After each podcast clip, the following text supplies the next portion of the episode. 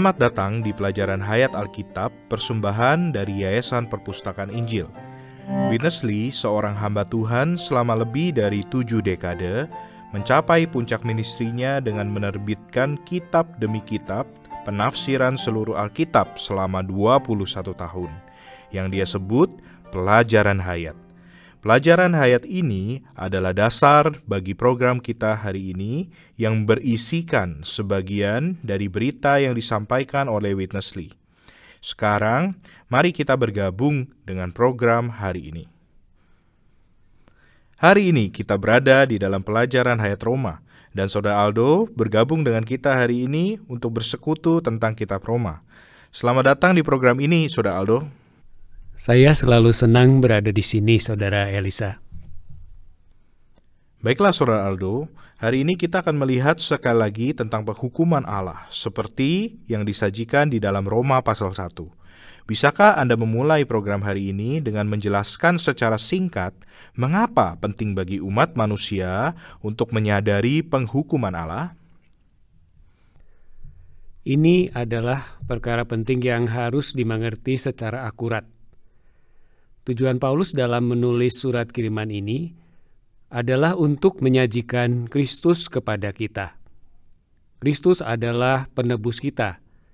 Kristus adalah yang mendamaikan kita atau merekonsiliasi kita kepada Allah. Di dalam Kristuslah kita dibenarkan oleh kasih karunia melalui iman. Kristus telah dibangkitkan dan sekarang tinggal dalam roh kita. Kristus juga sekarang berada di sebelah kanan Allah, berdoa bagi kita. Inilah beban Paulus.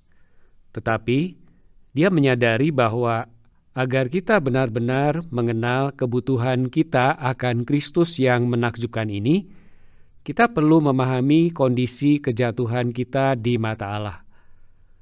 Oleh karena itu, ketika Paulus secara rinci berbicara tentang berbagai aspek penghukuman Allah, baik pada umat manusia secara umum maupun pada orang yang membenarkan diri, serta pada totalitas dunia ini, tujuannya adalah untuk menyadarkan kita betapa tak tersembuhkannya situasi kejatuhan kita. Tidak ada cara untuk memperbaikinya, baik secara pribadi ataupun atas seluruh totalitas dunia. Kitab Roma membuat kita menyadari hal ini. Sungguh suatu rahmat dan berkat bagi kita. Berdasarkan situasi kejatuhan ini, Paulus di dalam kitab Roma menyajikan Kristus kepada kita. Sehingga di dalam diri kita ada kedambaan untuk memilih Kristus yang bukan hanya sebagai juru selamat dan penebus kita yang objektif, tetapi juga untuk memiliki Kristus yang telah bangkit, yang tinggal di dalam kita sebagai hayat kita. Inilah pemikiran yang mendasari bagian kitab Roma ini. Terima kasih Saudara Aldo, itu sangat membantu. Mari bergabung bersama Winnesley untuk melihat Roma pasal 1 dan penghukuman Allah. Human culture is the best invention. Kebudayaan manusia merupakan penemuan manusia yang terbaik.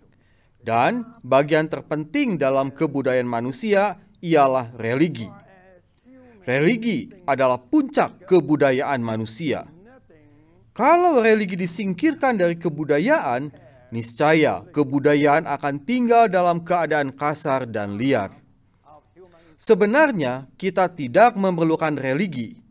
Kita memerlukan satu persona yang hidup, kita tidak membutuhkan sesuatu yang berhubungan dengan Allah, tetapi membutuhkan diri Allah sendiri.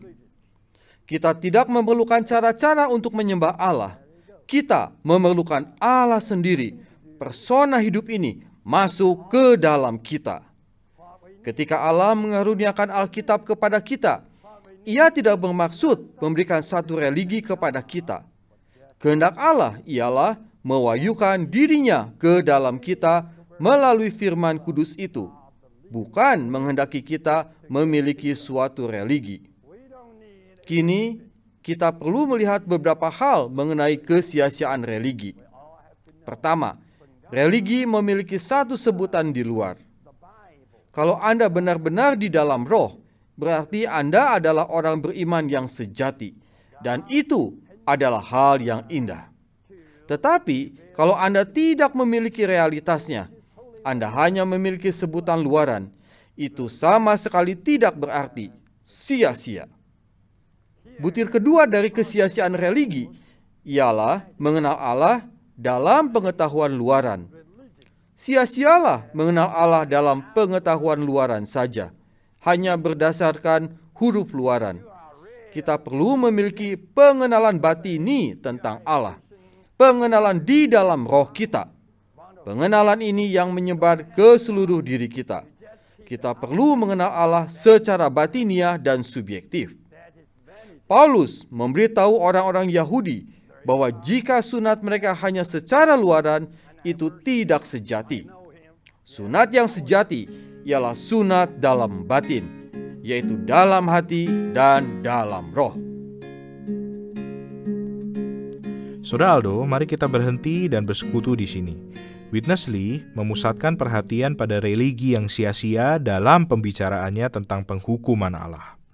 Kita tentunya ingin lebih jelas apa yang dimaksud dengan religi di sini, dan bagaimana agar kita tidak jatuh ke dalam situasi seperti itu. Maukah Anda menjelaskan hal ini untuk para pendengar kita sekalian? Baiklah, perkara religi yang sia-sia.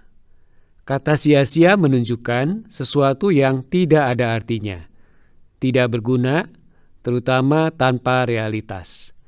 Jadi, Paulus di sini berbicara pada orang-orang Yahudi yang menganut Yudaisme sebagai sebuah religi. Jika kita membaca kitab-kitab Injil, kisah para rasul, dan surat-surat kiriman dengan seksama, kita akan melihat bagaimana religi itu bertentangan dengan diri Kristus. Tuhan berkata di dalam Injil Yohanes bahwa akan muncul orang-orang dari dunia religi yang akan menganiaya kaum beriman. Mereka berpikir bahwa melalui menganiaya kaum beriman itu, mereka melayani Allah. Mereka bahkan membunuh kaum beriman. Dan Saulus dari Tarsus pun menyetujui pembunuhan terhadap Stefanus di dalam kisah para rasul pasal 9. Yang ingin saya tegaskan di sini adalah bahwa religi sebagai sebuah sistem tidak memiliki realitas karena tidak memiliki persona Kristus sendiri. Seseorang mungkin saja religius, mungkin menganut Yudaisme dan mempraktikkan sistem religi itu. Tetapi di sana tidak ada Allah. Di sana tidak ada realitas. Hal ini bisa juga terjadi di dalam kekristenan. Orang-orang Kristen bisa saja membuat perjanjian lama dan perjanjian baru menjadi sumber yang dipakai untuk membentuk sebuah religi. Jadi ketika kita berbicara tentang kekristenan, kita tidak sedang membicarakan tentang iman yang dianut oleh semua orang Kristen untuk keselamatan mereka. Kita juga sama sekali tidak berbicara tentang orang-orang yang berada di dalam kekristenan. Kita juga tidak sedang membicarakan diri Kristus. Yang saya maksud adalah bahwa kekristenan itu bisa saja menjadi suatu sistem ya religi yang kompleks. Seorang Kristen mungkin saja berada di dalam kekristenan secara formal, secara legal, secara sosial, secara ritual, atau secara konsep, namun tanpa persona yang hidup dari Yesus Kristus Putra Allah. Ini adalah kesia-siaan. Kita perlu melihat hal ini. Paulus sangat jelas dia melihat cahaya yang lebih terang daripada matahari.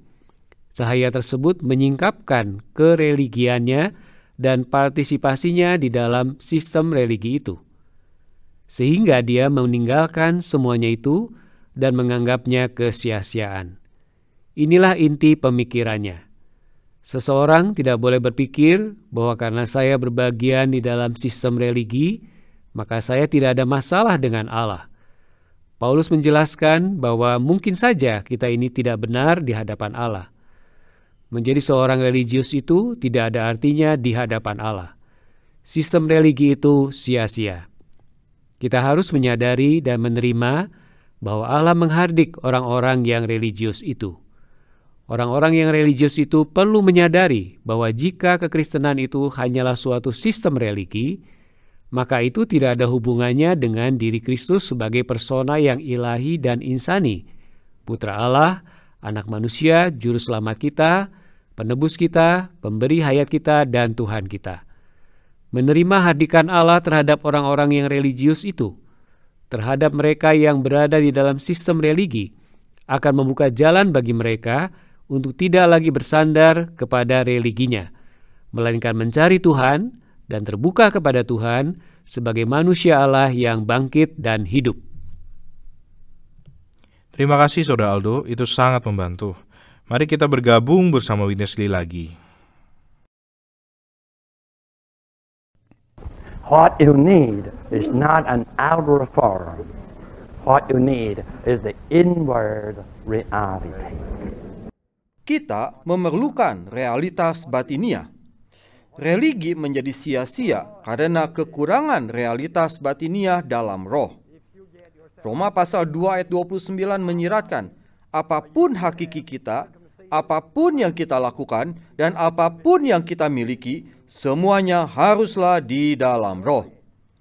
Jika Anda adalah seorang Yahudi dan bersunat, sunat Anda haruslah di dalam roh. Jika Anda orang Kristen dan dibaptis, baptisan Anda harus di dalam roh. Setiap perkara harus berada di dalam roh. Roh di sini sudah tentu adalah roh manusia. Mengapa setiap perkara harus dilakukan di dalam roh? Sebab roh kita adalah tempat kediaman Allah. Roh adalah tempat dan kedudukan di mana Allah dapat bekerja bagi kita. Jika Anda adalah orang Kristen yang berada dalam roh, berarti Anda adalah orang Kristen yang bersama Allah. Jika Anda bertindak di dalam roh Anda, ini berarti Anda bertindak bersama Allah. Tanpa Allah, segala sesuatunya adalah sia-sia. Pada Allah, segalanya real. Karena itu, kita wajib kembali ke dalam roh kita. Jika kita mengasihi orang lain, kita harus mengasihinya di dalam roh kita. Jika tidak, kasih kita itu bukan kasih yang sejati, melainkan kasih yang politis. Tetapi, kalau kita mengasihi orang di dalam roh kita, kasih kita itu bersama-sama dengan Allah. Anda yang menjadi suami, ketika berkata bahwa Anda mengasihi istri Anda, anda wajib mengatakannya dengan roh. Segala apa adanya kita, segala perbuatan kita, wajiblah di dalam roh. Itu bukan religi, melainkan realitas. Dalam potongan Alkitab mengenai penghukuman atas para kaum religi ini, kita nampak bahwa religi sama sekali bukan apa-apa sia-sia. Karena itu, kita harus meninggalkan religi jauh-jauh jangan mempunyai sangkut paut apa pun dengannya. Saudara Aldo, kita mendapat perkataan dorongan yang sangat kuat dari Saudara Wittesley bahwa cara agar selamat dari religi yang sia-sia adalah dengan mengerjakan segala sesuatu di dalam roh. Bagaimana secara praktis kita dapat menemukan roh kita? Kita tidak dapat menemukan roh kita dengan mencarinya. Kitab suci tidak memberitahukan secara gamblang di mana roh manusia itu berada. Tetapi ada indikasi yang kuat bahwa roh manusia itu adalah bagian yang terdalam dari manusia tripartit, manusia yang terdiri dari tiga bagian. Secara lahiriah, kita memiliki tubuh fisik, bagian fisik. Di dalam tubuh kita, kita memiliki jiwa dengan pikiran, emosi, dan tekad. Sebagian orang hanya melihat dua bagian ini saja. Bahkan banyak orang Kristen yang menganggap bahwa kita hanya terdiri dari tubuh dan jiwa. Tetapi ada ayat-ayat seperti 1 Tesalonika 5 ayat 23 yang berbicara tentang roh dan jiwa dan tubuh. Jadi, roh kita itu lebih dalam daripada jiwa kita. Roh kita ini berbeda dengan jiwa kita. Ini adalah organ di lubuk batin kita yang mampu mengontaki Allah, menerima Allah, dan menampung Allah. Di dalam Injil Yohanes pasal 7, ketika Tuhan berbicara tentang orang haus yang datang kepadanya untuk menerima sungai air hidup, dan kemudian sungai air hidup itu mengalir dari lubuk batinnya, itu mengacu pada roh kita, bagian kita yang paling dalam. Jadi, kita perlu Tuhan menerangi kita melalui firman-Nya mengenai fakta bahwa kita memiliki roh di dalam jiwa kita. Kemudian kita perlu belajar untuk memalingkan seluruh diri kita kepada Tuhan, berseru kepada Dia, dan melatih roh kita untuk mengontaki Tuhan yang tinggal di dalam roh kaum beriman yang telah dilahirkan kembali. Bahkan menurut 1 Korintus 6 ayat 17, kita yang telah menerima Tuhan yang telah lahir dari Allah adalah satu roh dengan Tuhan. Roma 8 ayat 16 juga berkata, roh itu bersaksi bersama-sama dengan roh kita bahwa kita adalah anak-anak Allah. Kesaksian ini juga memperlihatkan di mana roh kita berada. Mari bergabung kembali bersama Witness Lee untuk menyimpulkan pelajaran ayat ini. Paul says, and this word among all the human beings. Dalam potongan surat Roma ini, Paulus menggambarkan manusia telah bejat seluruhnya. Ia juga mengemukakan contoh-contoh yang membuktikan situasi dunia ini tak berpengharapan. Paulus mengatakan bahwa di antara seluruh umat manusia di dunia ini tidak ada seorang pun yang benar dan tidak ada seorang pun yang baik. Percayakah Anda? Saya percaya. Janganlah berpikir bahwa Anda merupakan perkecualian. Tidak ada seorang pun yang benar. Tidak ada seorang pun yang baik. Karena itu, setiap orang rebah di bawah penghukuman Allah. Situasi dunia sama sekali tanpa pengharapan. Sebelum kita beroleh selamat, di manakah kita berada? Kita semua berada di bawah hukuman keadilan Allah. Setiap orang telah bersalah tidak ada seorang pun yang mencari atau mengenal Allah. Setiap orang telah menyeleweng dan menjadi tidak berguna. Semua manusia tidak ada yang benar atau baik. Semua berada di bawah penghukuman keadilan Allah. Di sini kita nampak bahwa keadaan dunia ini sama sekali tanpa pengharapan. Kita semua tahu bahwa kita memerlukan keselamatan Allah bagian penghukuman ini telah menyiapkan sebuah jalan bagi karunia keselamatan Allah dan telah membuka pintu agar manusia dapat memasuki keselamatan Allah. Tidak peduli siapa kita, kita memerlukan Kristus. Kita memerlukan Kristus dan penebusannya. Dalam pembahasan tentang penghukuman, Paulus bermaksud menyediakan sebuah jalan untuk menyuplaikan Kristus ke dalam kita.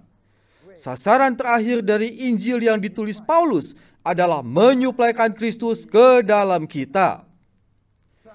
Baik kita sebagai seorang dari umat manusia, sebagai seorang yang membenarkan diri sendiri, sebagai seorang religius, atau sebagai seorang yang ada di dunia ini kita memerlukan Yesus. Keperluan kita berada di dalam roh kita. Kita tidak seharusnya memperhatikan perkara-perkara yang di luar atau perbuatan-perbuatan luaran. Kita perlu kembali ke dalam roh. Di dalam roh, kita akan berjumpa dengan Kristus. Di dalam roh, kita akan menikmati Kristus. Perkataan Paulus dalam bagian penghukuman ini telah menyediakan sebuah jalan agar kita menerima Kristus. Ia telah membukakan jalan agar Kristus dapat masuk ke dalam kita. Saudara Aldo, kitab Roma tentu saja adalah kitab yang menakjubkan. Penyajian Paulus tentang penghukuman Allah atas dunia benar-benar menjamah kita semua. Sebelum kita diselamatkan, kita semua tidak berdaya dan putus asa. Tidak peduli apa latar belakang kita, duniawi atau religius, kita sangat memerlukan keselamatan Kristus. Inilah poin yang ingin kita tekankan di awal persekutuan kita. Bila kita berpikir bahwa kebaikan di dalam diri kita itu lebih banyak daripada kejahatan, atau bila kita mengira bahwa kita dapat memperbaiki diri kita sendiri dan seluruh sistem dunia, berarti kita telah menipu diri kita sendiri. Ini dapat membawa kita ke dalam kebinasaan.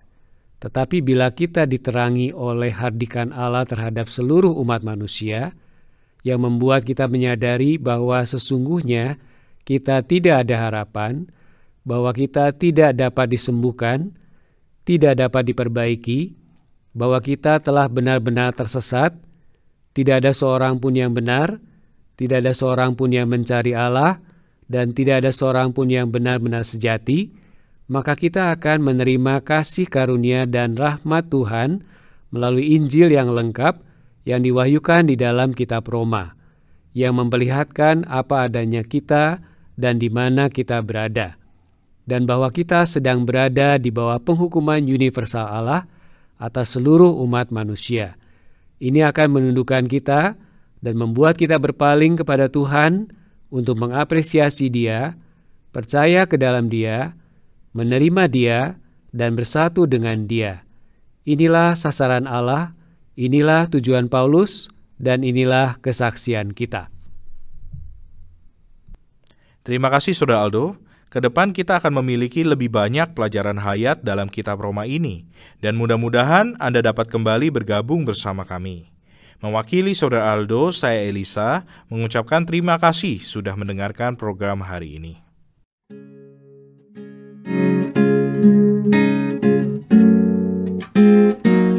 Anda telah mendengarkan pelajaran hayat Alkitab dari Witness Lee yang diproduksi oleh Yayasan Perpustakaan Injil. Witness Lee meministrikan firman Allah selama lebih dari tujuh dekade. Banyak orang menganggap bahwa pelajaran hayat ini adalah penafsiran yang paling lengkap tentang seluruh Alkitab dari perspektif kenikmatan dan pengalaman hayat kaum beriman akan Allah dalam Kristus melalui roh itu.